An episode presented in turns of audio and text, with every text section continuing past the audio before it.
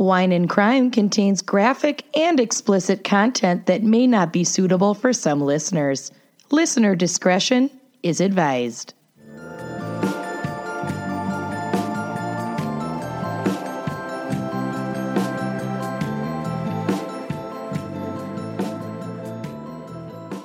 Election Day is November 6th. So before we start the show, we just want to encourage you, if you have not done so already, to register to vote. Yes. Woo, woo, woo, woo, woo. Save It is your it is your civic duty and there are deadlines for voting registrations and they do vary state by state. So, go to usa.gov right now.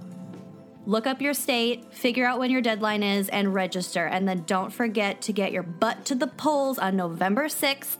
You can also sign up to get an absentee ballot if you can't make it that day. So, mm-hmm. whatever you Yep. got to do, it's easy if you know how to get that information. So, usa.gov, do it, treat yo country. Trade it. All right. Um, you are listening to Wine and Crime, the podcast where three friends chug wine, chat true crime, and unleash their worst Minnesotan accents. Yeah, sure. You motherfucking bet. Sure do.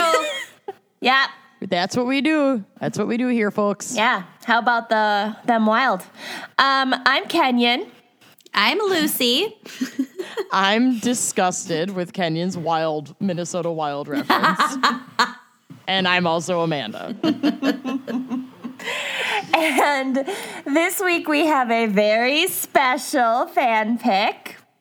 Um, d- selected by Jody Knight, as in our knight in shining armor, Jody. Yes. Um, And Jody has selected a really, uh, you know, a, a- theme that packs a punch.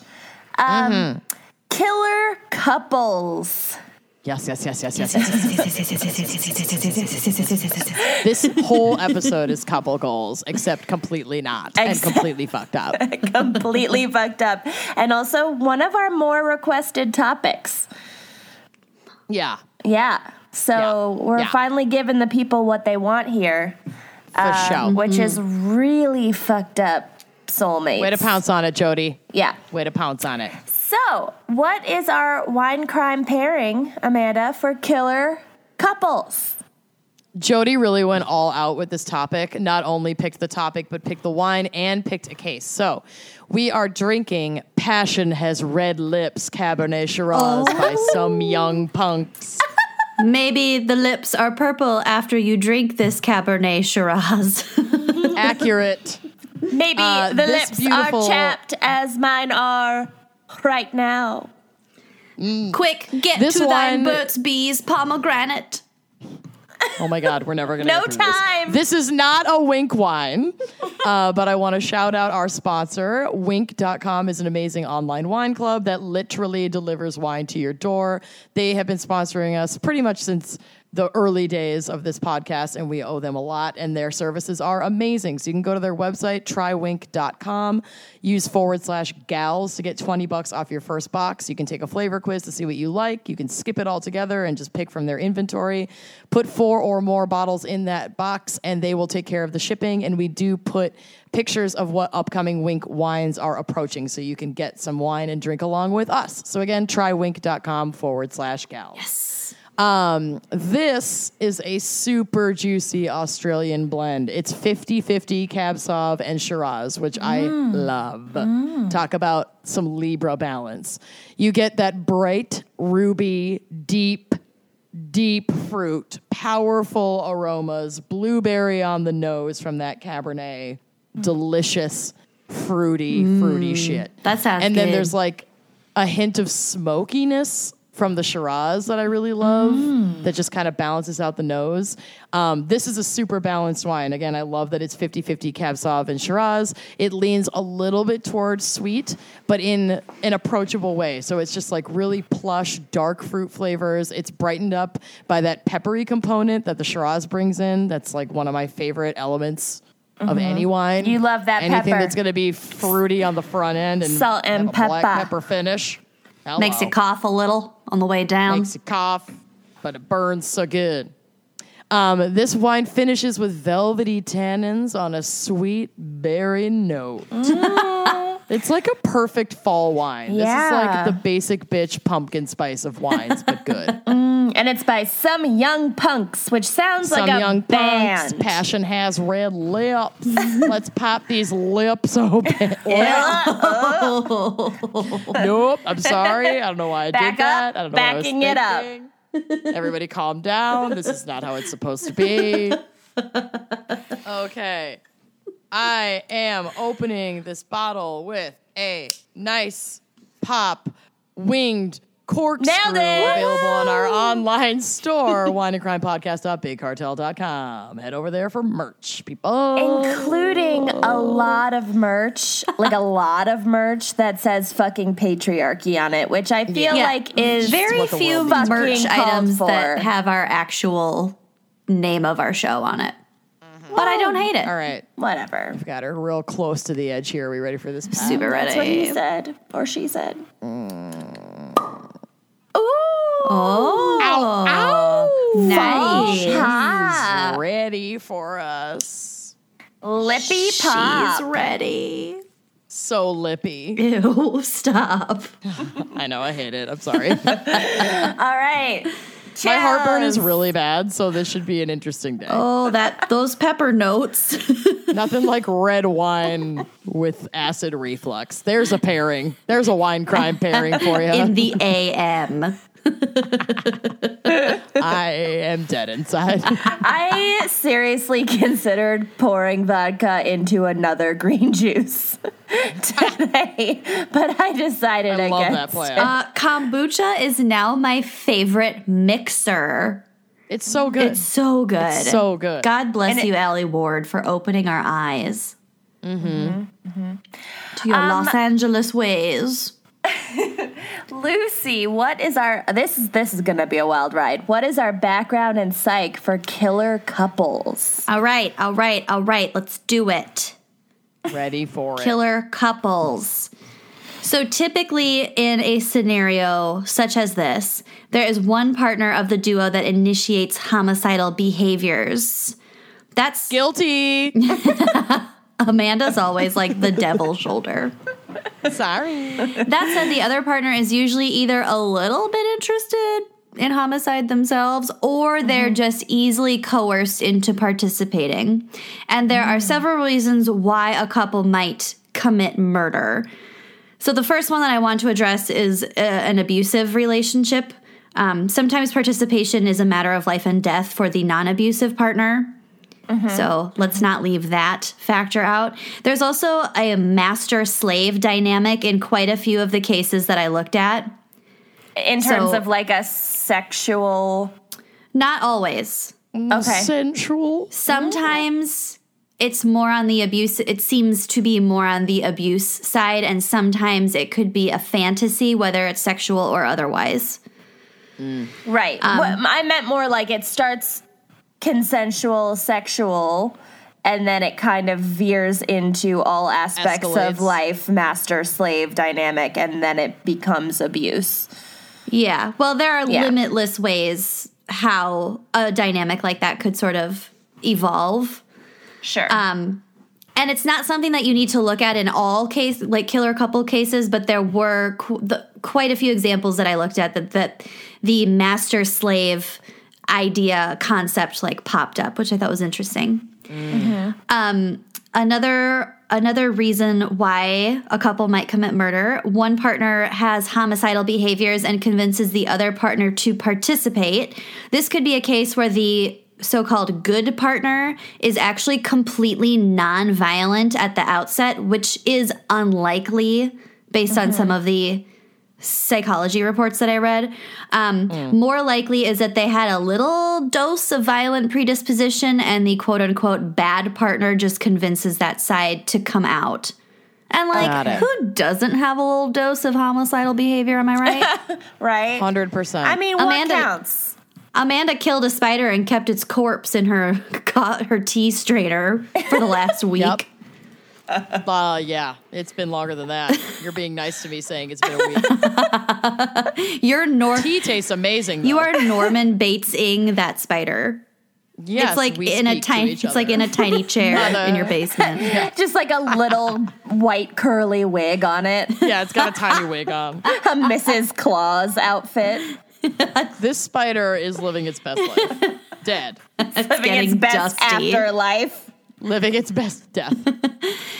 Um, okay, another reason why uh, this might happen is that both partners are quote unquote bad, but had not engaged in homicidal behaviors until the dysfunctional tensions of their relationship pushes them from fantasy into action. Um, this actually, there's a lot of talk about living out these fantasies, particularly among the less dominant or violent partner when instigated by the more dominant partner. There have Got there have been cases of couples killing together to share in that fantasy, whether it has a sexual element or not. And a lot of them, it's just the thrill. Right. It's just it's like a bonding activity. Um, okay, so this is according to a Psychology Today article by Joni E. Johnston. Um, so there are a couple of quotes that she has in here um, of women who have presented themselves as terrified victims of violent, abusive husbands. Quote, My husband would have killed me if I'd let them go. Or uh-huh. I felt I had no choice, or he controlled everything. He became my God. Yikes. So I thought that was a little insight into some of the psychology of the. These were all attributed to women, and I'm going to mm-hmm. get to to women in this dynamic in a little bit. So we'll we'll circle back to this.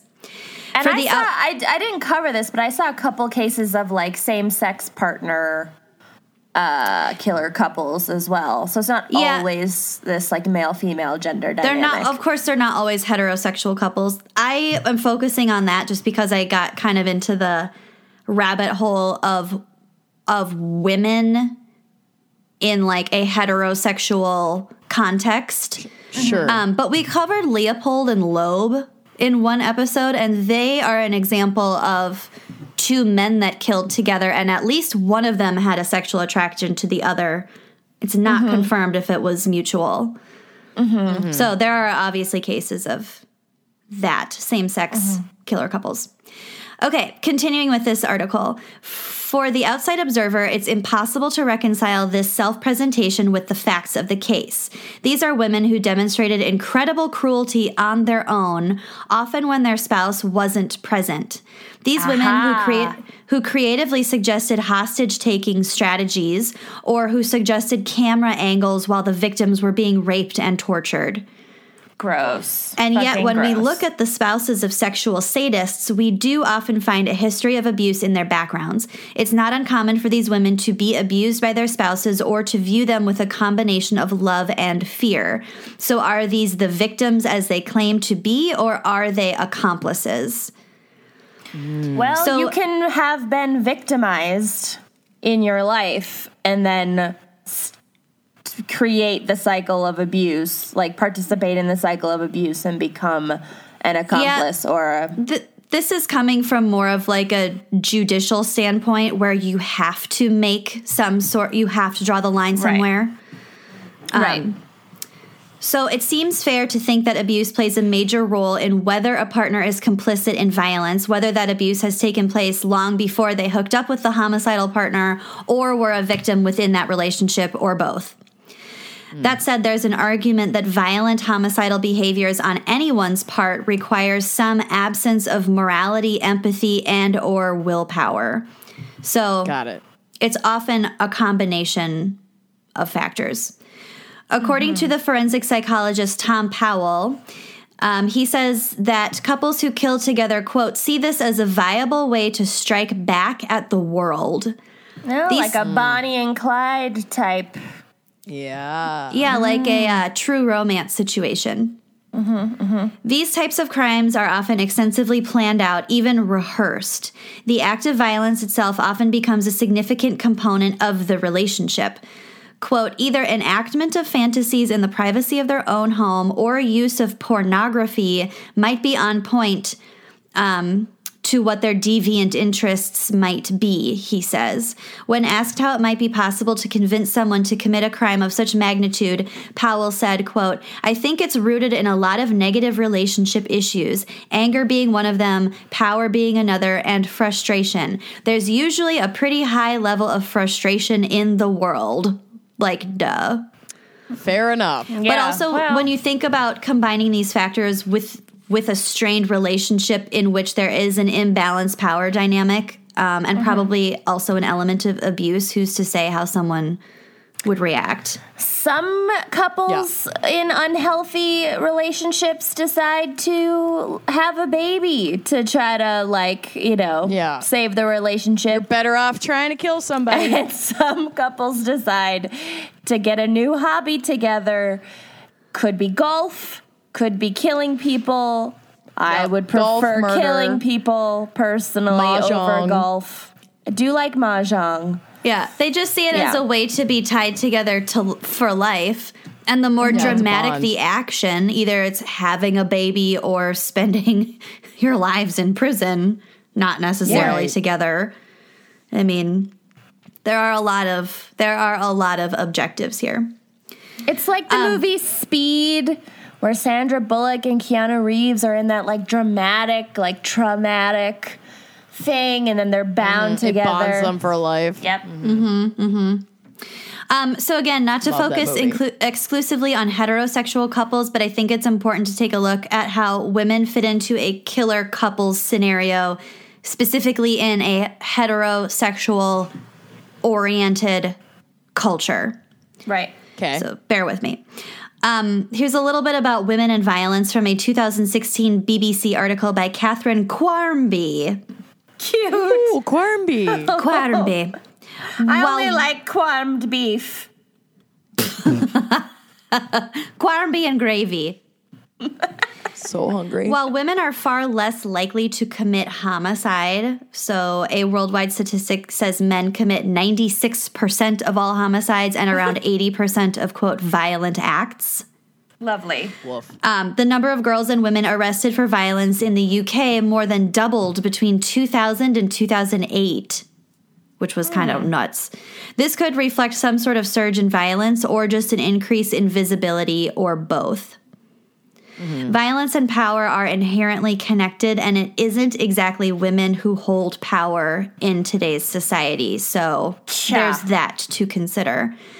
Uh, one newspaper described a female serial killer who was a nurse in this way quote women should nurture not harm by and large they do. Even today violence is a male specialty but nurses are supposed to be the epitome of female care. They are the angels of newspaper headlines. When women do things like this it seems unnatural evil a perversion of their own biology.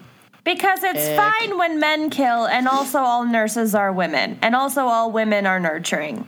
And Because we also, just male like killers aren't perversions either. Like, they're just doing what they're biologically meant to do. Not women, though. We like to play the game, cram as many problematic statements into one paragraph as we possibly I hate can. it. Right? I hate it so much. It was from 1993. Okay. All right. So, that said, and especially in more recent years with women holding higher roles in the military and other things, uh, women have proven that they are capable of deploying violence in ways that demonstrate choice and agency. yeah, we do it better. We really do it better. Women have participated heavily in the Holocaust, where Yeah. some 3,500 women served as concentration camp guards, as well as playing a pretty important role in the Rwandan genocide. yeah, they were like hype women for murderers. Uh, and, yeah. and murdered themselves, but they would like literally like hype up groups of men to like go out and kill. There was some little thing in this article that I read about how women are like typically work more alone, like not with a team, and they're also craftier. Like, um, I don't know if this was during World War II or at some point, um, women soldiers would go into a house and sprinkle um, like ground pepper on the floor and like around the house to make any hiding children sneeze and like Oh my make God. them come out of their hiding place. Gross. So Well, just that's super fucked Isn't up. just that- like Dastardly. Just yeah, And like a brilliant idea. really fucking Use that for your tooth fairy rat. Yes. You're going to be a horrifying parent, and I can't wait. it's going to be great. Your. Christmas cards are going to be gold. Just my children crying every year, crying harder every year. They're 35 years old. When is it going to stop? Never. It's never going to stop. okay. my So s- these statistics combined with popular culture and uh, the focus on men abusing their intimate partners, which is not invalid, but there is a there is a focus on men being an abuser and women being the victim. But Um, any, all of it could be true. Like th- there are plenty of killer couples, I'm sure, where the man is the abuser or the woman is the abuser, whatever, and the other one is is forced to participate. And then there are plenty of others where they're both just fucking sadistic bastards and found each other somehow and egged each other on. Absolutely. But there are these stereotypes that were sort of born out of popular Yeah. culture. Or Totally. I suppose vice versa. Okay, so statistics combined with with with pop culture seems to engender violence. And violent women are treated differently than violent men, particularly in the court system. There's a certain overreaction and sensationalism when a woman is convicted of a violent crime. Some point to the women's lib movement to account for an increase in aggression. Yeah, okay. Mm, great. Cool. Was this still from the 90s? Burn your bras, ladies. God. Women's lib. Types of crimes women are likely to be involved in include violence against vulnerable people close to them, such as children, the disabled, and the elderly. Um, their crimes happen more in private settings, so like largely in like caretaker or caring settings. Um, you know, because all nurses are women. They are more likely to be involved in honor based violence, such as forced marriage, genital mutilation, things like that, um, Yeah. terrorism, or human trafficking. And I was thinking about why those things aren't necessarily like. I, th- I think that you that they have more room to like twist your morals around. Do you know what I mean? It's not just like shooting somebody in a robbery.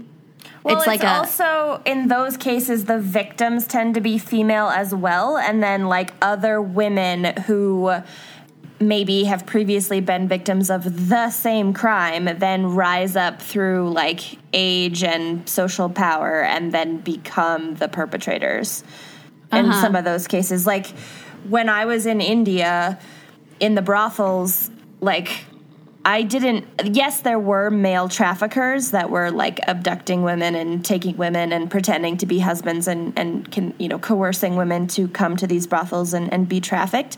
But all the people that I met that were there day to day, keeping these trafficking victims in line, were were female madams.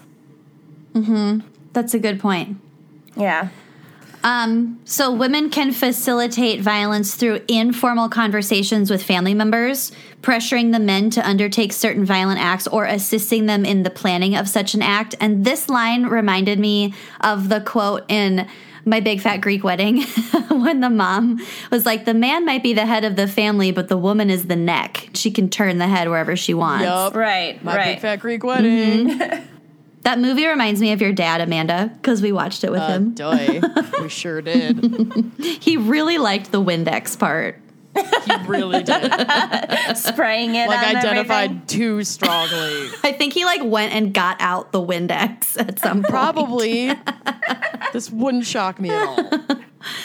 Um, okay, the argument that women only act violently when under the influence of an evil man is to deny female violence, which all of this suggests come naturally comes naturally into a certain percentage of women. Like f- women can be violent, women can be just as violent as men. It's in lower percentages, but that's from a myriad factors. Mm-hmm. Um, mm-hmm.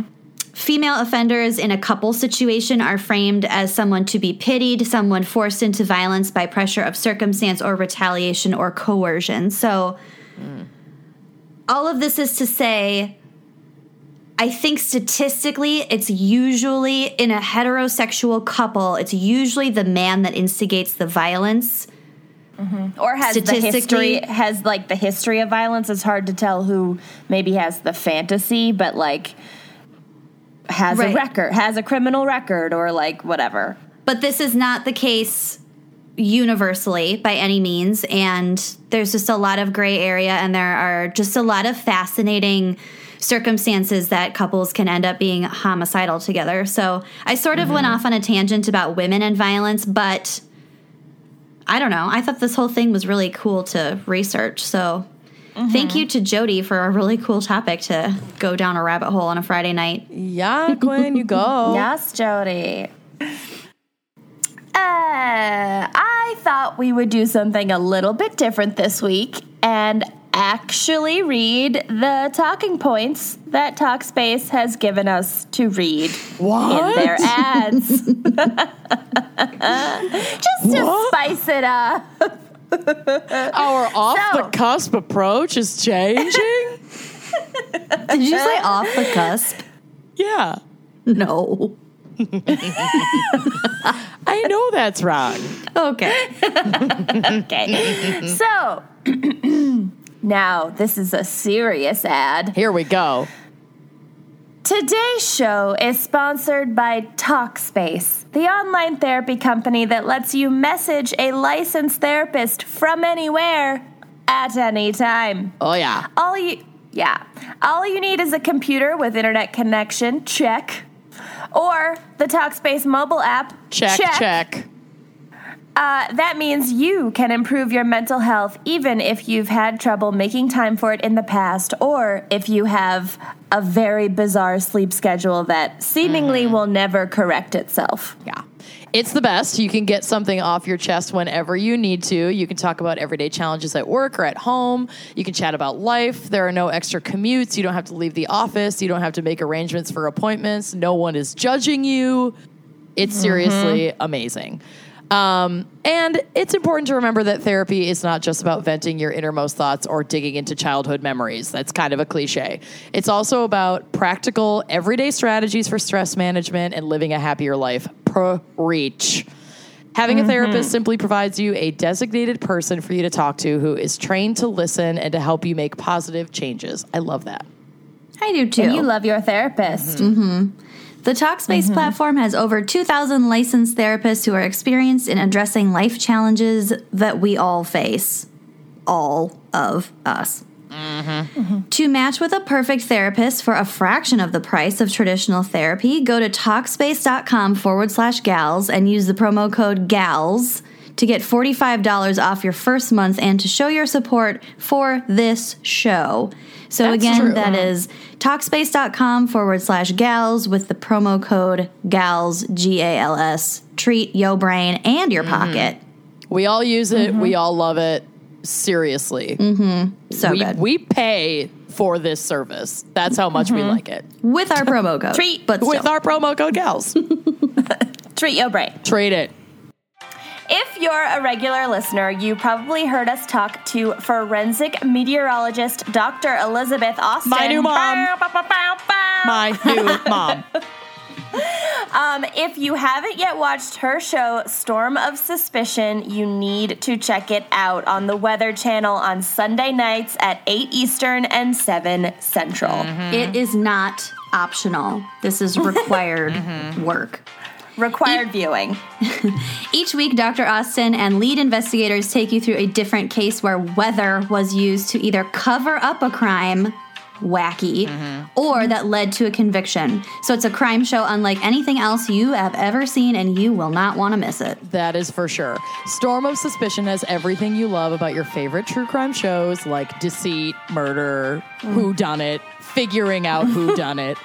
And it adds a hint of weather like only the Weather Channel can. Mm-hmm. Did a hurricane initially cover up and then help solve a murder? Yes. How how did a rain puddle ultimately lead to a murder conviction? I don't know. Watch. So many It's ways. So good. I like have like I have goosebumps. Watch to see how weather can help suspects stay under the radar and also lead to their downfall. LOL, I see what you did there. Downfall, rainfall. Radar. Rainfall. D- downfall. In Storm of Suspicion, Dr. Austin will have you looking at crimes in a whole new way as she shows you how investigators can use Mother Nature to solve some of the most difficult cases. So, so cool. So, watch Storm of Suspicion every Sunday night through November at 8 Eastern, 7 Central, only on the Weather Channel. Again, that's Storm of Suspicion every Sunday night through November at 8 Eastern, 7 Central on the Weather Channel. So most of the killer couple cases uh, that I was finding involved like super sadistic sex stuff. And I just mentally couldn't handle that this week. So Fair enough. um, my case is still really dark, but I chose it because at least it doesn't have the, the sex element. And that's like some tiny nod to self care with a really low bar. Fair enough. We all Okay. need it. We're all there. Yeah. All right. So southeastern Michigan, go mittens, early 2006. Go mittens. Roll tide. Oh, mittens. Oh, Mish. miss. Oh, mittens. Mish. Get it? Oh, mish. Oh, mitts. I love it. All right. Samantha Bachynski didn't fit the profile of someone who would become a cold blooded killer. But love can make you do crazy things. She was an she was an honors student when she met Patrick Selepak, a man eight years her senior, and I don't know how they met. I did try to find out like how a high school honors student meets a dude in jail, but I don't know, but I don't feel good about it. on the wrong side of the tracks. It was probably a English class like project Letter from writing. Miss Sinkler to write to a prisoner to like work on your paragraph structure. I don't. yeah, like I don't know how they met, but yeah, maybe. Um, Patrick was admittedly her first quote love. Uh, quote, he made me feel like a terrific person, and that is what any 19 year old girl wants, Samantha later told detectives. They want the six foot tall, beautiful guy to make them feel like they are wanted, and that's what I got at first. Uh oh. Patrick was currently serving time for assaulting a former girlfriend. Definitely Oh, not a red flag. Don't worry Not about at that. Um, and he'd already served nearly eight years for armed robbery and a prison escape. My God. So the assault charge on the former girlfriend was not his first serious scrape with the law, and it also happened while he was still on parole from his uh, armed robbery stint. Woof. Woof. Sounds like a gem. I'm guessing Yeah. he Wolf did not half. get her parents' permission to date Well, her. I don't know because um, Samantha didn't care about his past. She patiently waited for Patrick to be released from jail so that they could be together. And 64 days later, on January 10th, 2006, Patrick gets out. The couple immediately gets engaged. Sounds like like in the parking lot style. I'm making that. I'm like I'm like making that up, but Amazing. Yeah. That's so romantic. and then Patrick moves into the house that Samantha shared with her mother and younger brother because she's still a fucking ah. teenager. Come on, Samantha's mom. Yeah, Samantha's mom, fucking no. I'm sorry, no, you're not engaged to this guy who's in prison Yeah. for domestic violence and armed robbery, and no, he's not living in my house. No. And also, we're moving, and you're going to boarding school, Yeah. and you're getting a chastity belt, And I'm changing your name, and yeah, like, no, just no. Um, and and and and and. yeah. I'm gonna be such an overprotective mother. Okay. Um, initially, the relationship was good, and Samantha recalls never having been happier. Because she's 19. Yeah, you don't have anything to compare it to yet. Yep. Quote, Oh, I, ha- I had the guy that everybody likes to be around. I had somebody that my mom could talk to, somebody that my brother could look up to. No. This fucking felon Meow. in your house. Uh-uh. Ha Meow. Nya. Ha ah. Ha-uh. No, ha no. Um, Meow. less than one month later, the pair would embark on a gruesome crime spree, leaving three honeymoon, honeymoon goals. leaving some crime spree. watch out Zanzibar. Um, we're going to the Caribbean, and then we're going on a gruesome crime spree. Yay! We've been saving up for months Your getaway car has like strings of cans attached to it. and bones. Um, so this gruesome crime spree would leave three murder victims in its wake. Whoa. All right. It all began when newly fucking engaged Patrick met a woman named Melissa Barrels while shopping at the grocery store where she worked in New Baltimore, Michigan. Patrick had a thing for Melissa, but she wasn't into it, and besides, she was married, not to mention the fact that she was 10 weeks pregnant at the time. Oh, honey. Yeah. So one day, Patrick, with Samantha in tow, so with his fiance in tow, follows this woman home from work and convinces her to let them come into her house and hang out for a bit. Hmm. Cat. Likely reassured by the fact that his fiance was with him, Melissa let them in. Her husband's Oh no. Yeah. Her husband, Scott, wasn't yet home. The attack was brutal. Patrick hit Melissa in the head with his gun, which knocked her to the ground. He then strangled her with a belt. Woof. But when it was, quote, taking too long for her to die, uh, he enlisted Samantha's help with the strangulation. So they're like working at it together. It is really hard to strangle someone though. True. True dat. Um, at that moment, Scott Barrels gets home from work. Oh no. Patrick uh, hits Scott over the head with the gun, and then he's like woozy, sort of semi conscious, and they lock him in the bathroom. Oh god. They then refocused on finishing the job of killing Melissa. And once she's dead, they turn back to Scott. Oh no. So he's like not even, he doesn't even know that anything has happened to his wife because it's all so like instantaneous for him. Yeah. So he didn't see them trying to strangle Melissa. From what I read, no. Okay. Yeah, it was like he like walked in the door and they like were ready for him. Yeah. Um, Patrick viciously beat Scott Barrels with the butt of his rifle, rendering the man unconscious.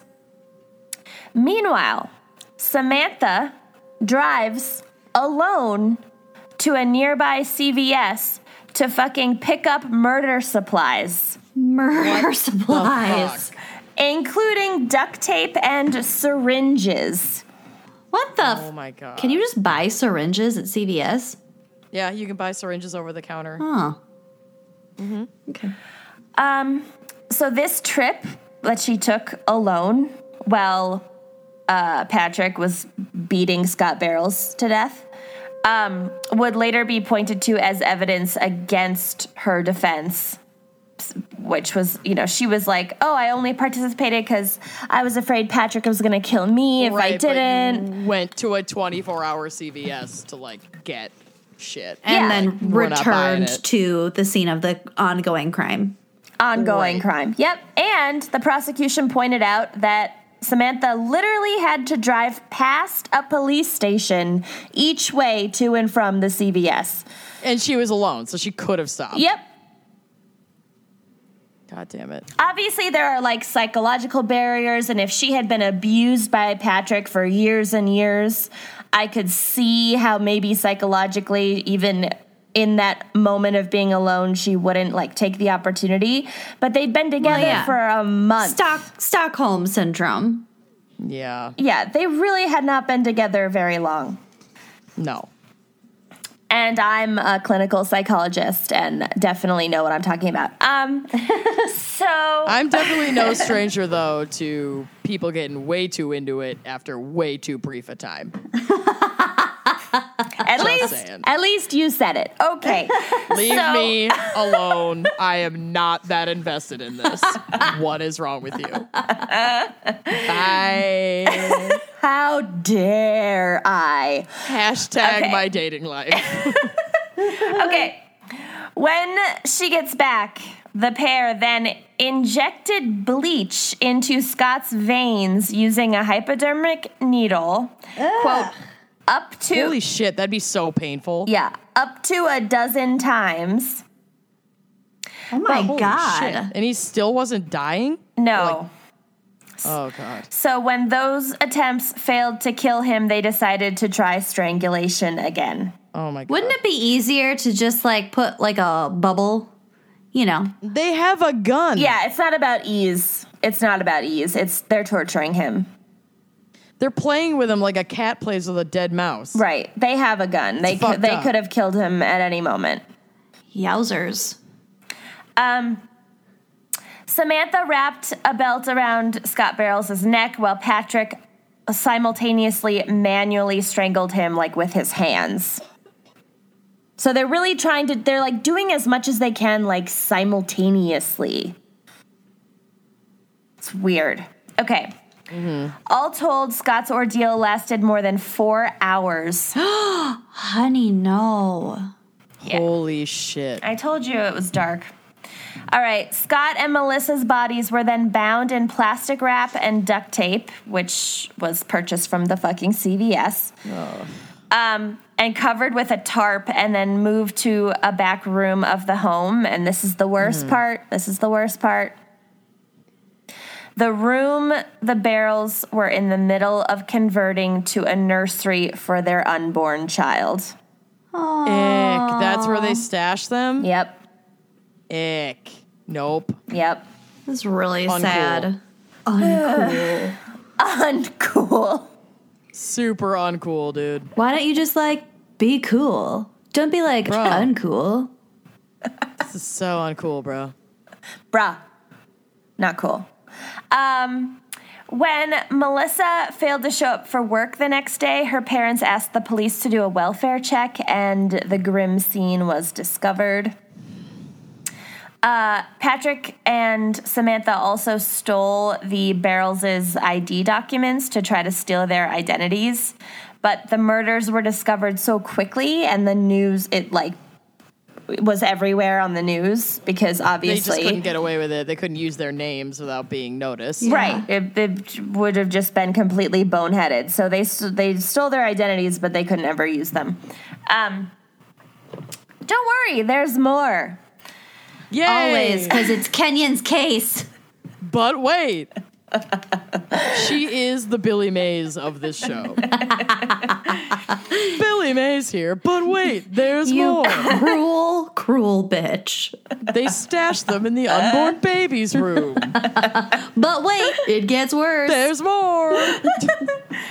All right, next. For just nine ninety nine, you can double your trauma with Kenyon's cases. It should be a Patreon level that Kenyon just comes to your house and slaps you in the face. Yeah, for nine hundred and ninety nine dollars. I am down. It's called the Billy Mays tier. Kenya just Yep. appears and slaps you in the face and then leaves. If you get a boner whilst I'm slapping you, then I get to kill you. Um. Anyway, Nailed it. so Keep in mind, this is how the Trash Queen tier started, and that's actually a thing now. So Yep. So give us a thousand dollars a month, We're- and Kenyon will come we're slap you. not even joking about this. I would totally do that. Okay. Next, Patrick and Samantha end up about an hour away at a gay bar in Flint, Michigan, which makes no fucking sense because they were super close to the border with Canada in New Baltimore and they went the other direction.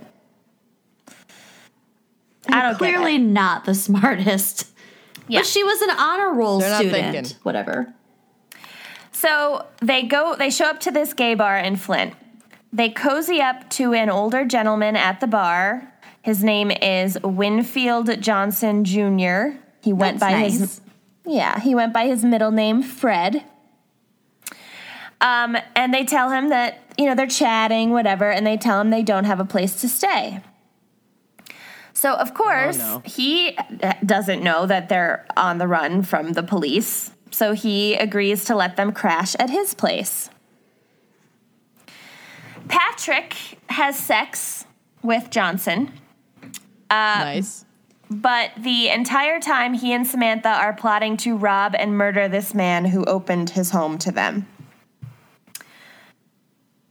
After a while, some reports said two days, some said three.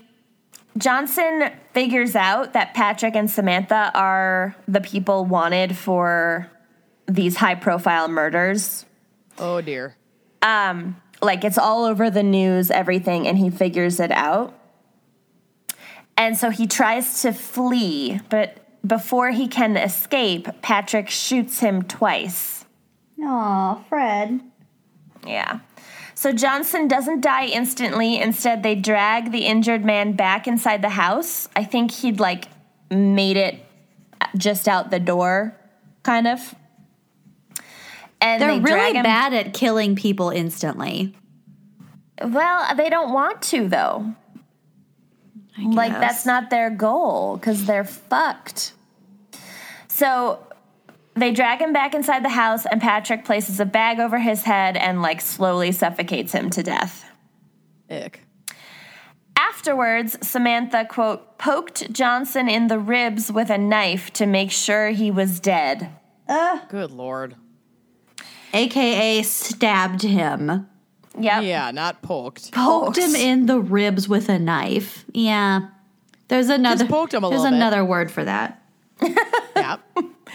yeah. They then wrapped up the body and placed it in the bed of Johnson's pickup truck and then covered it up with garbage, dead leaves, and a disused mattress. Great. Yeah. Um, Winfield Johnson Jr. was a father of three and grandfather of six, and by all accounts, he was a wonderful father and enjoyed auto racing. Sad. Yeah. So he had been married. I don't know if he was technically still married at this time. He he was seeking out homosexual relationships, but they're not those things are not mutually exclusive. Um Okay. This is how they get caught. Samantha's friend, Tara, uh, gives police the tip that leads to their arrests. So, what happens is during the week long murder spree, Samantha and Patrick asked Tara if they could stash a duffel bag of guns in her basement. Yikes. Okay, red flag. Don't know where all the guns. Don't be stupid, Tara. Don't keep your guns in a duffel bag. First mistake. Well, um, she agreed because it sounds like at the time she was, quote, partying a lot and like using drugs and not exactly living a squeaky clean existence. Mm-hmm. And also, she was really good old friends with Samantha. So she was like the right person to ask, because, sort of on paper, because she was like already in trouble, whatever. But then once Tara heard that the couple was wanted for the killings in um, for all three of the killings actually, she decided to call the police. So she she did do the right thing in the end. And she was smart about it. Yeah. She didn't want them to have a chance to kill her if they noticed the police arriving at the house. So she didn't just like Smart. sneak off and call 911 and then like wait there with them because Winfield's didn't end up so great. So instead, Tara asks Samantha if they can drive, give her a ride to a job interview, which she made up. She was like, I've got a job interview at this hotel. Can you drive me there? And they say yes. And then Tara's like, cool, just wait for me in the parking lot. This will be really quick. Like, I just, you know, in and out. and they are waiting in the parking lot, and the police rock up and arrest them.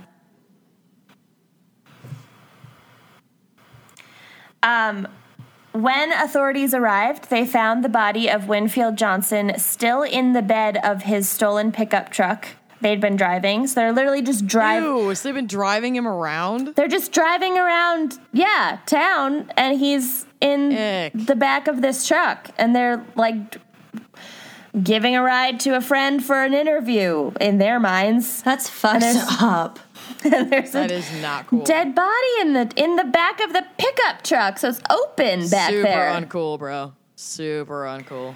Okay, so under interrogation, Samantha eventually caves and begins to describe in chilling detail her own role in the murders.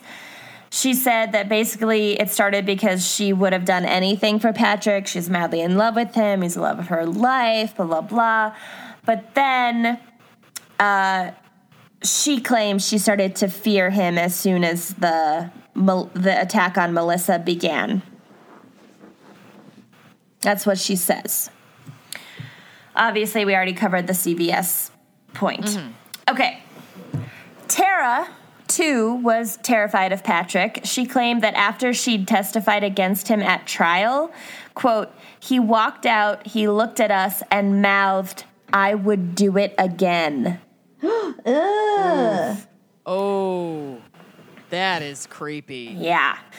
Tara said, This guy is crazy. I always thought about what could happen when he was being transported between the jail and the court. He could do anything. So she's clearly like she doesn't she doesn't even feel safe like being in a courtroom with him, even surrounded by Right. like people. But still did it, still called the police, still testified against him, still like got this motherfucker put in jail. Um, there was a reward for information leading to the arrests of the crime spree killers, but Tara never got paid. Even That though, is fucked up. She handed them to them and put herself at a lot of risk. yeah, but because she was like a drug user, I'm guessing they just didn't. You know, if she had been like a Cub Scouts leader, you know, whatever, like I didn't realize there could be stipulations on rewards like that. I don't think there are stipulations. I think they just like could get away with not paying it, so they did. And she didn't like press the issue. Um so she said she said, quote, I don't care if there was an award or not because I wouldn't be here today if I didn't make that phone call. And she's kind of implic she's talking about how she's now clean and so like she she could have been next like Winfield Johnson and also it like lit a fire under her ass to like change her life. Wow. Um so now she's a caregiver for a child with cerebral palsy and like has completely changed her life. Um but then she added, but sure, if there had been an award out there, I'd take it. yeah, which is like- yeah. Yeah, yeah. exactly. Yeah. I know. Get Tara her money. So, Patrick Selepak pled guilty to the murders and is currently serving a life sentence without the possibility of parole at the Kinross Correctional Facility. In his own confession, Patrick minimized Samantha's involvement in all of the crimes. And so some people are like, oh, that's sweet of him. Like, he does love her, blah, blah, blah. And then other people are disgusted because they say it means he doesn't actually care about justice for the families of their victims. And he's like, just trying to get her off. yeah. Um, Samantha Bachynski was convicted of two counts of first degree murder for the Scott and Melissa Barrels case, also of home invasion and aiding and abetting. Yeah. And then she. Bitch. Yeah, you fucking guilty. CV motherfucking ass. Um, she then pled no contest to second degree murder for the Winfield Johnson case. So the first, she, like the first case went to trial and she got convicted, and then she was like, okay, no contest. Like then she took a deal for the second case. basically. Not much of a deal, but a deal. Um, she is serving four life sentences. I don't know if these are concurrent or consecutive, without the possibility of parole.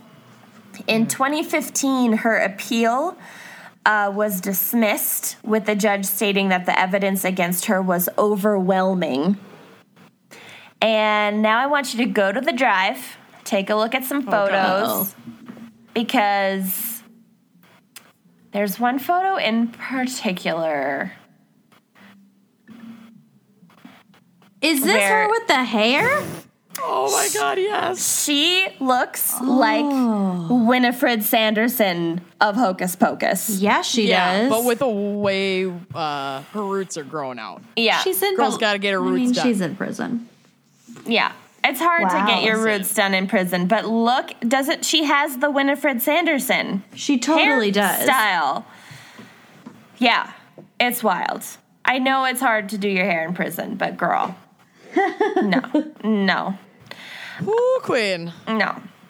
All right, here's the kicker. This is actually why I chose this case.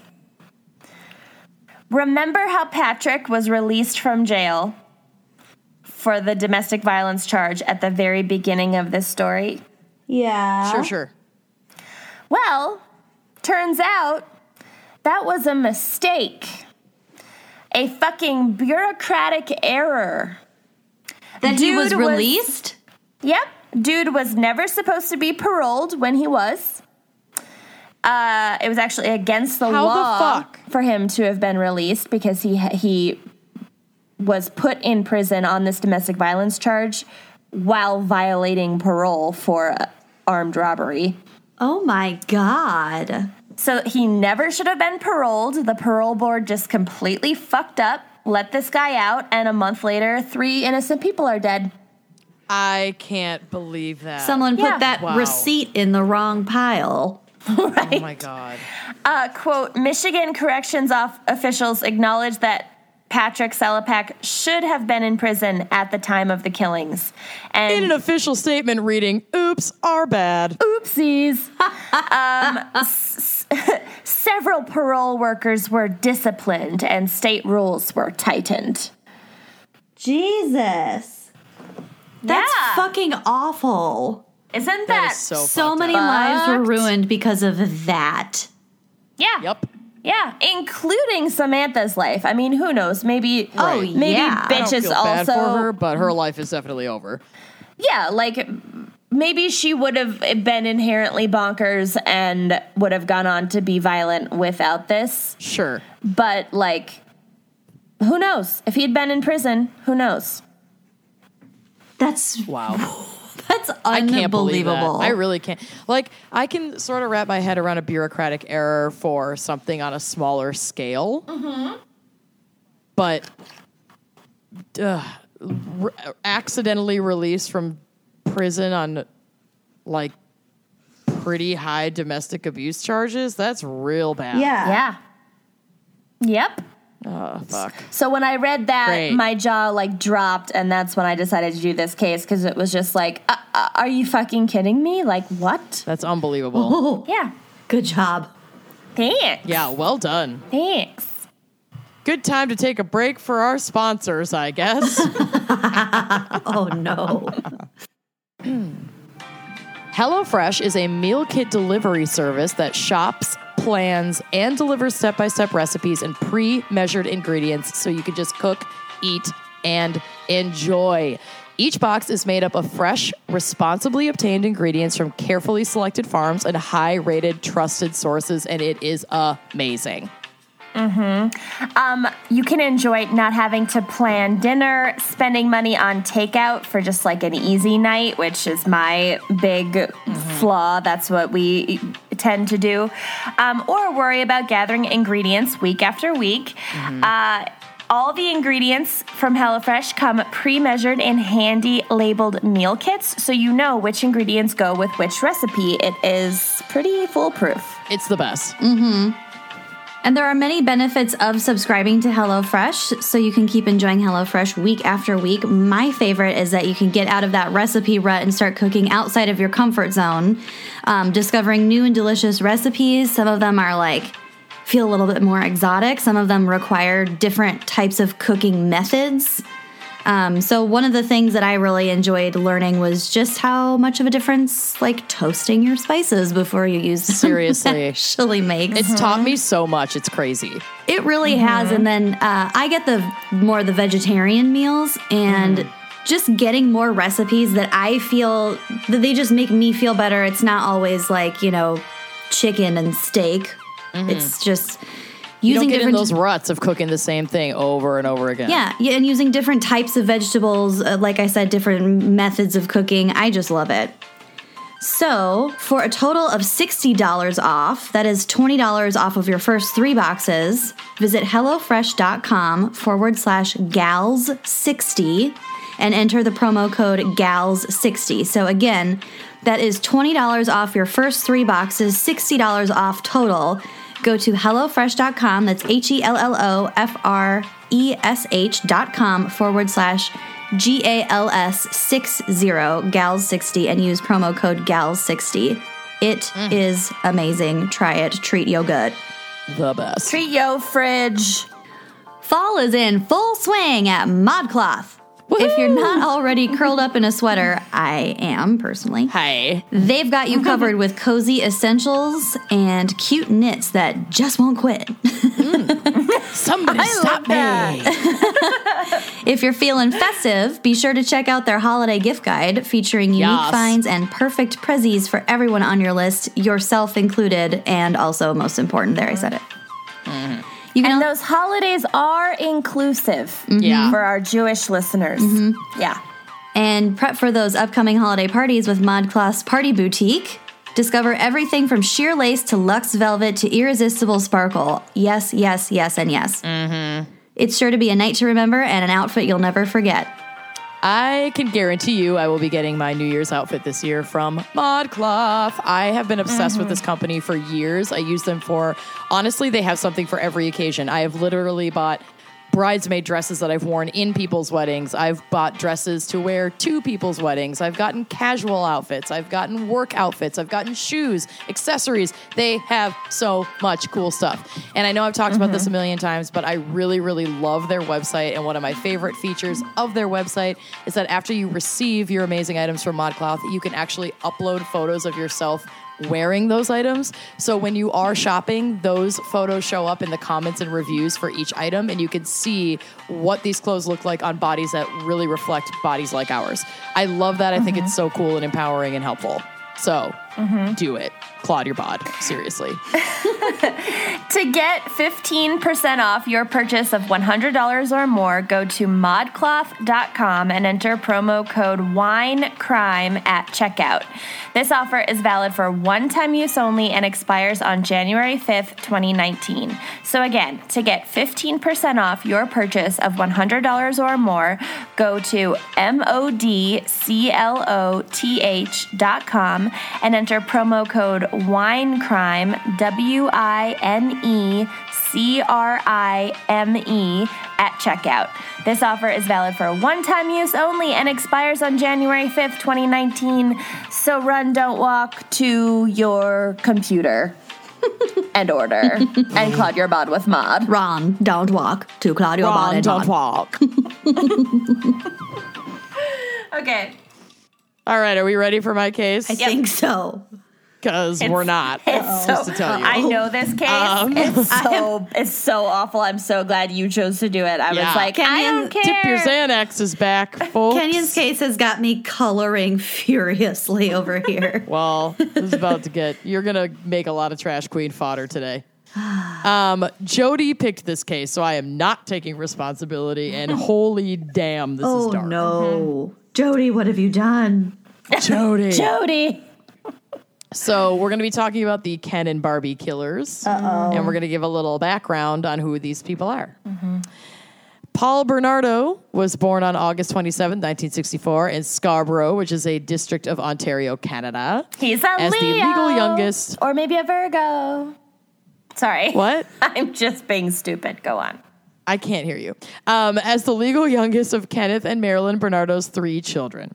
His parents' marriage was an unhappy one that came as a result of Kenneth having the formation demanded by Bernardo's maternal grandfather. So we'll Excuse me? get to what the fuck that Okay. means. Unlike Marilyn's favorite suitor. So basically, that's fancy speak for he looks a lot like someone else. okay. Kenneth, and that will make sense in a minute. Kenneth, who would later in life face charges for peeping and pedophilia, was abusive to other members of the family and molested um, a family member. Marilyn was depressive and would leave her family unattended to visit other relatives during the weekend. This is the mom. And eventually retreated into the basement and just like hung out there. That's- And that was That sounds pretty her good. If you have a lot of kids Yeah. to just like I mean, I'm living in a garden level. I get it. But make your retreat. Uh, so young Paul seemed oblivious to his broken home and was described as a happy child, even by people who knew about the abuse in his home, and he achieved the highest rank in the Boy Scouts. Wow. Let's put him on the Supreme Court. in 1981, He's Canadian. 16 year old. I know, right? Super That's the only thing that'll keep him out. In 1981, 16 year old Bernardo suffered two major setbacks. First, he was told after an argument between his parents that Kenneth Bernardo was not his biological father, but that he had mm. been conceived as a result of, of a sexual encounter between Marilyn and her once favorite suitor. Okay. Mm. Which, like, been there now with a child, but I get it. I have my favorites. I get it. Um, repulsed, he began to call his mother a slut and a whore, which are horrible, terrible words, mm-hmm. horrible words. Horrible and turds. she reciprocated by calling him a bastard. So oh. things were not going well in that mm-hmm. household. Later, his girlfriend Nadine Brammer abandoned him for one of his friends, which is a bummer. And she had gotten tired of his like controlling and shitty behavior. And Bernardo retaliated by incinerating all the things that Brammer had given to him. Again, relatable content. I've lit a lot of done ex's that. shit on fire. I've A lot. helped. yep. Nadine protested to the media in 1993 that uh, Paul was innocent of the crimes. I don't know why, but Okay. she didn't. She said he was innocent of arson or whatever the fuck. Oh, oh no, sorry, innocent of the crimes that he would later commit. Oh, We Right. skipped ahead. So she didn't. She didn't want to 1993. This is- believe that the guy that she had dated, even though she broke up with him for being controlling, had done this fucked up shit. Right. After gradu- graduating from Sir Wilfrid Laurier Collegiate Institute, Mm, yes. I'm pretty sure that's Kavanaugh's alma mater. Bernardo was employed by the American company Amway, um, and th- their quote polemic sales culture deeply influenced him. He bought books and tapes from famous motivational speakers and applied their lessons when he and friends met young women in bars, seducing many successfully. What the So fuck? it, it's a multi-level marketing bullshit Yeah. thing. So he would Yeah. like use their sales tactics of like, Isn't that gross? you don't want this? that. Don't you want to better your hate it. life? Don't you want to become someone? Like not spending wait, money on this more. is holding you back. Like this is going to be the best money you ever spend. Like blah blah blah blah blah. For only nine ninety nine, you could be my girlfriend. Ew. So now we're going to talk about Karla Homolka. Oh. She was born on May 4th, 1970, in Port Credit, Ontario, on the same day as the Kent State shootings in Ohio. I don't know why that's relevant, but that was in the wiki. Fa- factoid. Um, she was born to traveling salesman Carol Homolka, an alcoholic Czechoslovakian immigrant, unfortunately, and his Ontarian wife, Dorothy Seeger, um, who was a geriatric clinic employee. So she basically did nursing for like older, elder folks yep. with physical limitations. She had two younger sisters, Lori and Tammy. Karla was a bright child and a good student uh, that was doted on by her father, but he would also insult her and her mother and her sisters during his drunk episodes. Wonderful. So things were also not great in their household. Okay. Um, so the stage and is took set refuge- for her to be, you know, Ha- having daddy issues. yeah. Not looking good. Um, and he also took refuge in the basement when he got in arguments with the family. Oh, so they have that in common. When the Homolka's marriage faltered and he took on a mistress, the wife's response was to propose a threesome to keep on as normal, like to just have her move into the house. and basically, he has two wives Oh, to keep the family together and keep going. Okay. All right. Uh huh. I It- mean, every relationship works differently, Yeah. and I'm not here to judge, but that just seems like not the best situation with all the other details involved. it doesn't seem like the best way to save a relationship. a marriage, Right. Yeah, But- it's right. it's different than polyamory go into in it- that it started Yeah. without consent. Yeah. Mm-hmm, And ends as a compromise. Yeah. Okay. So, once again, in a relatable turn of phrase, from a young age, Carlo was described as stubborn and domineering, being unable to compromise with other children and always willing to speak her mind to adults. How dare she? And if she were a boy, they would describe her as reaching to the top of the Boy Scouts. yeah, pretty much. For those same qualities. Mm-hmm. Go She on. had a depressive episode after she began to attend the same Sir Winston Churchill Secondary School, during which she would dress in a quote non-conforming manner. She also committed some self-harm and claimed uh, uh, made false claims of suicide um, as an attention-seeking measure, which. As we know, these are not just to be seen as attention seeking. These are ways of asking for help when you don't know how to ask for help. So I don't like that language, but that was just what was in this report. Okay. Um, she was also keenly interested in Satanism and witchcraft. We feel you, girl. Hell yeah. Among other unearthly things. Little judgy article. I know, Little but I kind of love it. She does turn out to be a murderer, though. So Satanism and witchcraft. Here for it. I mean, murder is against the tenets of Satanism. So it sure is. and witchcraft and Wicca. Mm-hmm. Go on. She later developed sadistic and masochistic fantasies. Uh, she got a part time job as a veterinary clinic while she was in high school. And after graduating in 1988, she was hired by Thorold Veterinary Clinic as a full time vet technician. In 1987, greatest year of all time, year of my birth, um, Paul Bernardo graduated from college and got a job as a junior accountant in Price Waterhouse. His dating slowed down after one of his last girlfriends, Jennifer Thompson, threatened to go to the police because of how he was treating her. So that was not good. Okay. On May of that same year, uh, Paul Bernardo raped two women and attempted a third rape in July. So he mm. just got real bonkers and like went for it. Mm. In October, Paul and Homolka met at a hotel restaurant. He was 23 and she was 17. Ah. Once again. Mm. Um, she had come to Scarborough to attend a pet store conference for her work. And in according to this, she quote cast a spell on Bernardo and they were instantly attracted to each other and had sex that same night. I'm sure he didn't use any of his pyramid scheme marketing tricks on her. and he's not the predator at all for being a 23 year old trying to sleep with a 17 year old Nope. girl. Also, like, it's not easy to just cast a spell. Like, you need to like gather supplies. I doubt she Do you had them know with how many herbs I have? It takes so many herbs. I have a chest of herbs. It really I can't does. just take that to a bar. it's really hard. Kenyon's totally right. Yeah. Um, so they fall in love pretty much immediately. They drive to see each other like twice a week. Um, slowly, apparently, he comes to control her entire life, deciding how she dresses, uh, how she styles her hair, what food she eats, like all this very, very Abusive, controlling. abusive behavior happening.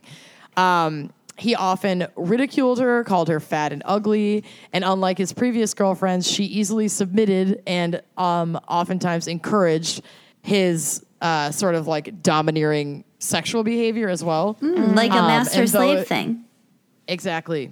And though it did not end their relationship, the reveal that she was not a virgin when they first met upset Paul very much. Oh my God. So he's a disgusting creep. Yep. And she's had a rough go of it and is not in the best way either, but they're kind of making her look up like the perpetrator. Not that she's completely innocent as things unfold here, obviously. Well, when Right. women are violent, there's something wrong Mm-hmm. with them. Yeah. Um, so they're sleeping together and things are like kind of going well, but also kind of not. And in December, Paul resumes going out and raping young women. in December of hmm. 1988. By March of 1988, police had set an entire task force to apprehend these so-called quote Scarborough rapists because there were so many happening in the area. Mm-hmm. But the investigation went nowhere despite the amount of physical evidence and the existence of a composite sketch that was not shown to the public. Come on, Then Canada. what's I the do not know point of a fucking sketch if it's not shown That's to the public? That's what? I'm saying. And who's making those decisions to not release those? It's crazy. And probably not even testing the physical evidence that they have. No. No, in fact, we will definitely talk about that. Um, Karla was aware of what Paul was doing, knew that he was committing these rapes, knew that it was him, um, and knew that this was going on during this par- uh, time period. And there were allegations from one victim that Karla was present when she was attacked. Okay. So that she not only knew about this, but may have even been there one, during one of the rapes yeah. um, and that while she was there, she was recording it on camera. But these allegations were ignored by the police. And finally, on May, because why would we believe victims like anywhere in the world? Right. Um, finally, on May 1990, the police decided to show the composite sketch to the public. So this investigation had been going on for two years now. Mm-hmm. And they finally released the composite sketch to the public, uh, which shock launches a massive number of tips. People are calling like crazy, like, we know who this guy is. Mm-hmm. At the time, Paul had quit his job, um, got his money by smuggling cigarettes across the US Canadian border Okay. which is amazing. Um, friends and previous girlfriends of Paul saw the release sketch and tried to contact the police, but the officers were overwhelmed by other tips Mm-hmm. and were unable to follow up on them. I mean, I understand that you can get a lot of like, you know, not helpful tips. tips. but you have like- to follow up on everything because it, there could be that one needle in the haystack. Yep, leave no stone unturned. Excuse me, I'm sorry. In November, two detectives visited Paul and took blood, saliva, and hair samples from him, but they wouldn't be tested for another two years. So they have everything they need to get this Everything. guy. Everything. And at this point, no one has been murdered yet. I mean, rape is bad enough, but no one has been murdered Correct. yet. Okay. Correct, but that's now coming. More like oh. task farce. Yeah, exactly. so while Canadian police are, n- no offense, doing kind of a shitty job investigating the Scarborough rapist, 1990 progresses and Paul is still wandering free. And he's becoming increasingly obsessed with Karla's 15 year old sister, Tammy. No. He spies on her in her bedroom with Karla's assistants, who would also make sure that Tammy remained a virgin until the moment he decided to sleep with her. Oh my god, that is so fucked up. All right, Yep. Karla is fucked. Karla's fucked. A she's super fucked. A first attempt during a summer trip in July involved Karla lacing her sister's meal with Valium that she stole from her workplace as a vet. But Tammy woke up after um, like a minute or so before Paul could get a chance to rape her. So she escaped that situation, fortunately. This, excuse me. The second attempt happened in December following a Christmas dinner in the Homolka family home. Oh my God. Karla described this as gifting her sister's virginity to Paul for Christmas. Ew. Oh. That is so fucking gross. While the parents slept upstairs, the couple spiked Tammy's drink with sleeping pills, and once she was unconscious, they undressed her, and Paul proceeded to rape her while Karla held a rag soaked with anesthetic hol- holothane or halothane, again another chemical that's been that was stolen from the vet that she worked at, over Tammy's nose and mouth to like keep her silent. Oh no. Even, and even though she was already out with sleeping pills, but like just Yep. in case. Well, well, she woke up the first time. Right. She did, but in this scenario, she began to vomit and stop breathing after Karla held her down to clear her throat or to cover her throat. Or no, to clear vomit out of her throat. She's holding her down and she's choking. Um, after failing to revive Tammy, the couple, so Tammy dies. Oh my Uh, God. cou- she killed. Oh my God. Yeah, she killed her own sister, trying to give her as a sex toy to her boyfriend for Christmas. Super fucked up. God, thanks a um, lot, Jody. I know, right? But actually, thank you for your failing Patreon to revive donation. Tammy, Yeah, that's true. The couple dressed her, moved her into her own room, and cleaned up the evidence before they called 911. And although Tammy had a visible chemical burn on her face, the death was ruled accidental. What the fuck? What did they even say? Mm-hmm. Like they, they thought that she took all those sleeping pills Yeah, herself. that she it was an accidental overdose. Yep. and Okay. And Paul is there because he's Karla's Oh, yeah. boyfriend and he's at the family Christmas. Yeah. He and Karla called 911 together. Oh god. Wow. Yep. Um, Oh. At the funeral, Paul was caught stroking Tammy's hair as she laid in an open casket. Ew. All right, so he's And also a- got a little bit of a necrophile side. Yeah, he's nasty. And a 1993 exhumation of Tammy's body revealed that the couple had also placed a photo of themselves in the casket with her. Oh like this poor thing has to be buried for all eternity with a picture of the fucks that killed Oh her. Oh my god, that is so twisted. I hate it. Um, Paul and Karla then moved to Port Dalla- Dalhousie. I don't know Dal where that is. Dalhousie. Dalhousie, Dal Dalhousie, Dollhouse. where they Data, what's it? Dollhouse, Port Dollhouse, where they filmed themselves while role playing sexual encounters between Paul and Tammy, like fake sexual encounters where they're still fantasizing about Tammy even after mm-hmm. they killed her. Jesus mm-hmm. Christ. Karla played the role of her sister and wore her sister's clothes to reinforce the fantasy. Oh dear God. Oh dear Yep. God. Yep. I really hate this case. I hate it too. It's horrible. On June 7th of 1991, Karla invited a teenager that she had befriended at work. Um, they referred to her as Jane Doe during the trial because she was still underage and they didn't want to reveal her information. Um, to her new house with Paul. After she passed out from having a drink laced again with this Halcion crap, um, Karla told Paul that she had a surprise wedding gift for him because they apparently had recently got married. And the two filmed themselves as they raped this teenager. This young lady woke up the next day with nausea, but left without realizing that she had been sexually assaulted. Um, June of that same year, Paul took a detour to Burlington to steal license plates to use in his smuggling business when he met 14 year old Leslie Mahaffy, who had been locked outside of her home in punishment for missing her curfew. Oh which, my like, God, no, that's the wrong punishment. That. Ground her forever. Don't leave her vulnerable outside of her home. Right. though. The whole point of the curfew is that it's dangerous outside. You don't leave someone Yeah. outside for break. Oh, okay. mm-hmm And he rolls up. Leslie asks him for a cigarette. He leads her to his car. He blindfolds her. He forces her inside and he brings her back home, telling Karla that they had a quote, playmate. And once again, they film themselves as they assault her. And after her blindfold fell off, Karla murdered her. They kept the body in the basement while they dined with the entire Homolka family that they invited over for dinner, like a day or so later. Mm, because they liked the thrill of that. They wanted to Yep. have them over while they knew there was a dead girl downstairs. Mm-hmm. Oh Exactly. my God. And then they later dismembered her and threw her in Lake Gibson. I feel like actually sick. Yeah, I know. It's the worst. Um, later in August, Jane Doe of the original or one of the first quote unquote playmates was invited over again. Um, and in a similar scenario as to what happened when Tammy died, Jane also stopped breathing while she was being assaulted. She was revived successfully in this scenario. Karla, who had called 911, phoned 911 back to say that the crisis had been solved.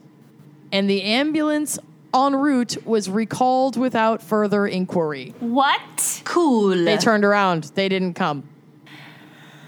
They called back and they were like, just kidding, she's fine. And the ambulance never came. I, I think there are laws now against that. I think now they have to show up. I would once- hope so, Once the like c- call has been logged or something, but I could be wrong about Yeah, that. Yeah, and you can refuse, especially if an ambulance comes. Like if you're cognitively aware enough, you can say, I don't want to go to the hospital, and they can't force you. But they usually just like do your vitals and at least assess the situation and see if they need, you know, further assistance or if there's like an issue. right. I don't know. It's fucked up. Um, In April of 1992, Paul and Karla abducted 15 year old Kristen French as she exited the Holy Cross Catholic Secondary School, leaving a number of witnesses. They assaulted her repeatedly for three days before Karla strangled her with the same cord that she used to kill uh, Kristen Mahaffy. During her captivity, French was never blindfolded and was forced to ingest large amounts of alcohol, watch the recording of Mahaffy's assault, and act in a submissive manner to Paul. Though she became confrontational by the end, don't blame you, girl. Yeah. Like, fuck this shit. Once again, the couple left the body in their home while they dined with family. They later washed her body and cut her hair before they threw her in a Burlington dumpster. Like I think it's like a like a big dump. Um, Paul was interviewed by two police officers a month after this murder, but they considered him an unlikely suspect even after he admitted to have having been interviewed previously in connection to the Scarborough rapes. Why? What? So they because knew he- because they just liked him.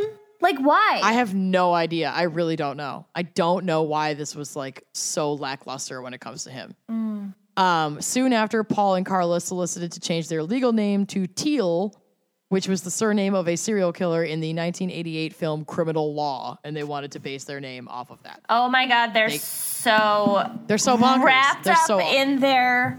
Oh my god. Well, and now they've been doing this and getting away with it for years. So it's just es- it's just escalating and getting worse. Um, fortunately, we are at the part of the story where we talk about their arrests and incarceration. Excellent. Because I'm sick of this shit.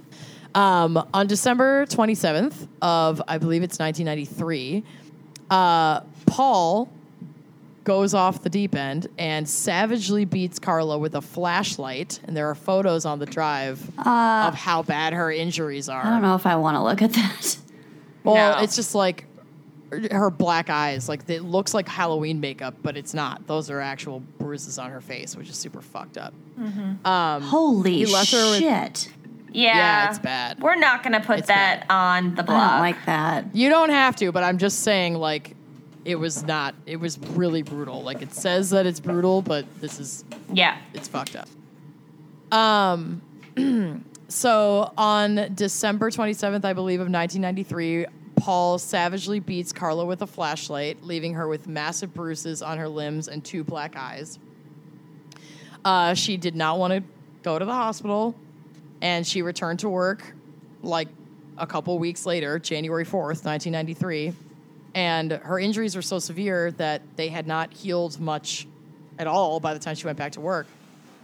And she tried to say that it was because of a traffic accident, but her coworkers were like, no, there's no fucking way Yeah. that this is from a traffic accident. So they don't believe her. They alert her parents, who insist on taking her to the hospital. She finally goes to the hospital, and Karla claims to be a battered spouse, which in this scenario, she definitely was. Um, and she files charges against Paul. So everything's starting to unravel now. Now, he's arrested. By sheer coincidence, the samples that Paul had given years earlier were tested right around the time of his arrest for this domestic assault. Oh. Just Complete coincidence. coinky dink. Yep. Okay. So they positively identify him as the Scarborough rapist, Oh. and they have him in custody. Oh my god. Karla moves to another town called Brampton with her aunt and uncle, tells them that Paul was both the Scarborough ra- rapist and the killer of Mahaffy and French. Um, doesn't say anything yet about Tammy. In February, she seeks full immunity from the prosecution in exchange for her cooperation and for testifying against Paul, but she's initially denied. Yeah, they already have enough on him, and you clearly helped. Well, yes, that is true, but she kind of gets off pretty easy, I think, in this situation. Um, instead, she was given a week to accept a 12 year prison term for manslaughter or face charges for three murders, one of them eventually her sister Tammy's, whose case had just been reopened in light of all this new evidence that they got from this from this like lid blowing off this case. Her So poor basically, it's like- parents. Her I poor can't even imagine. parents. I can't. So basically, they're like, you take this plea bargain and you serve your 12 years, or you go on trial for three separate counts and you're probably going to go away for life. Yeah. So she takes the she takes the bargain. Obviously. Absolutely. 12 years is not that long. It's nothing. No. She's out now. She got out in 2005. Uh, I've seen I've seen photos of her like picking up her kids from daycare and stuff. Yeah. It's like, yeah. oh my god. Um, so she takes the deal. She testifies against Paul in trial um, that took place in 1995. Uh, he pleaded not guilty to the murders on uh, D- May 4th in 1994 is when he pleaded guilt or not guilty. On September 1st, he was sentenced to life in prison. So the trial was fairly long, but not nothing too crazy or sensational. Like they got the job done. Um, he is kept segregated from other inmates because of threats made to him. Apparently, this is really common in even like in American prisons, and this is Canadian prison. But people who have committed sexual assault against minors are not well received No. by Right. other inmates in prison and they are often Many of whom are targets parents of rape. themselves. Yeah. Yeah. So he had to be kept separate because the threats were so bad and people were were trying to assault him. Kill him. Um, Yeah, exactly. So apparently there was a situation in 1999 where a group of five prisoners tried to like storm the segregated area and had to be dispersed by riot police. Like it was that bad. They were out for him that Wow. badly. Wow. He was already Yeah. in the segregated area and they were like, no, we're And still were coming to for get you. Whoa. Yeah, exactly. So, because of his official status as a dangerous offender, it is considered unlikely that he'll ever be granted parole. He's still in prison now. Um, Karla's plea deal was severely criticized in a Canadian society, as for obvious reasons, especially after the tapes depicting the couple's assaults were shown at his trial. So she had already taken the plea deal, and no one had seen those tapes yet until his trial had started. And then they shit. see that and then they're like, oh no, this. Uh, Yep, we fucked up. She was way more involved, but we've already told her because she's testifying against like the Yeah. primary culprit that she gets a lighter sentence. Isn't that fucked up? that's super fucked up. He did try he like his lawyer paul's lawyer purposely hid most of the tap of the tapes for the months of his of his trial. Um and try obviously trying to get a lighter sentence for paul. But that lawyer was actually charged with obstruction of justice for doing that. He was acquitted but at least they like the canadian system tried to go after him a little bit. And, Yeah. like that's fucked up. You can't withhold that information. Yeah. um, again, Karla was released from prison in 2005. She moved to the French Caribbean island of Guadeloupe in an attempt to avoid media scrutiny. In 2007, she married uh, a man named Terry Borde- Bordelais, Bordelais, Bordelais Bordelais.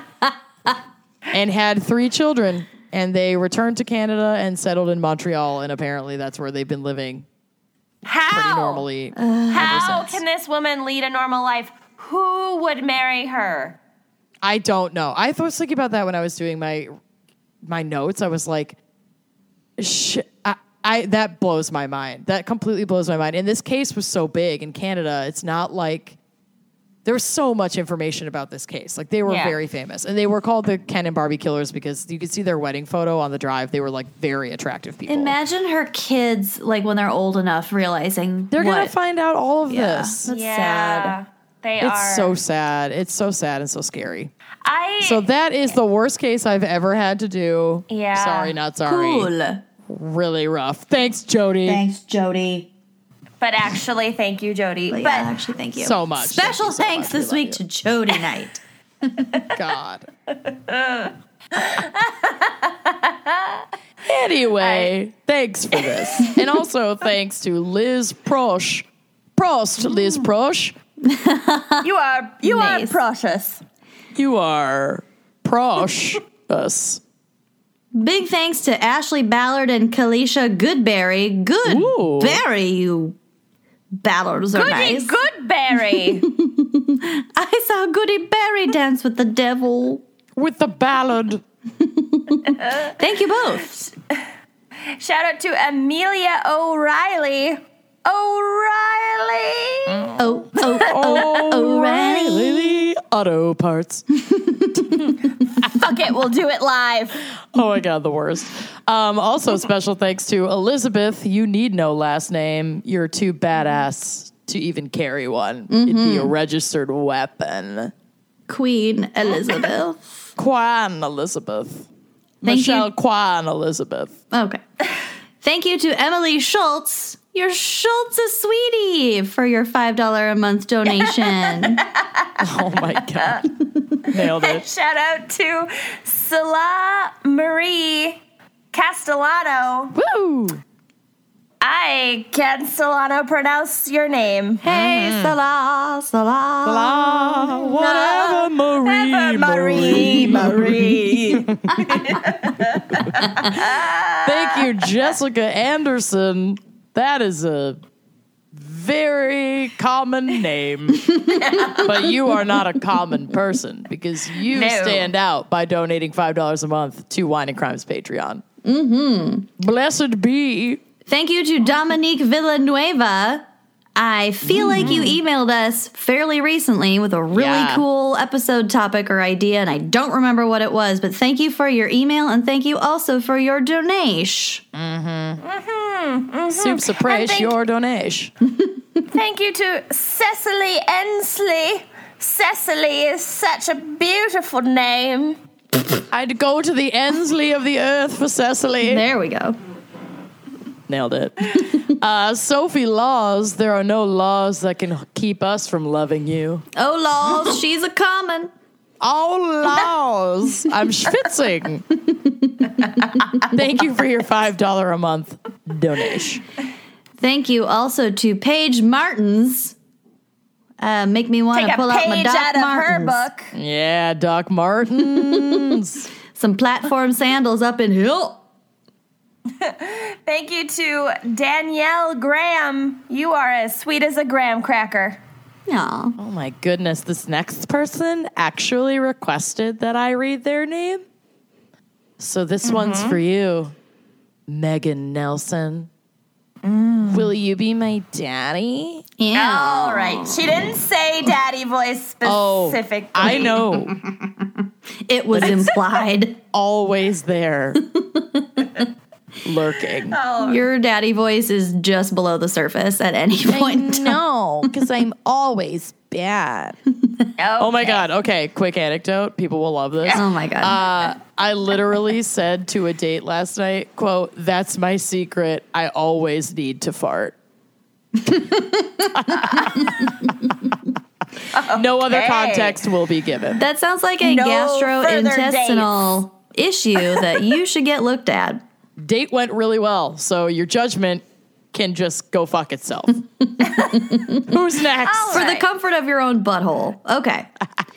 Tiffany We're Fontenot. Fontenot, you are hot to try. And you are soft as a fontanelle. Okay. Okay. and you'll be getting a fucking patriarchy flexible wine glass in the mail. Yay! As will Lynn Innes. Innes cool? I hate you so much. Twyla Smith, I'm twiling to get up in your DMs, but you're not responding to me. Oh my god. Good one. Good one. Not Nailed a it. stretch. I'm impressed with you. Nailed it. Trista Dillon, you didn't forget to donate your ten dollars a month to us. This is just getting You're pathetic, Dylan too. y'all. you didn't. Dylan hardly knew her. Always our fallback. Whose turn is it? Oh, is Yours. it my turn? Yep. If you have to ask, Um, it's you.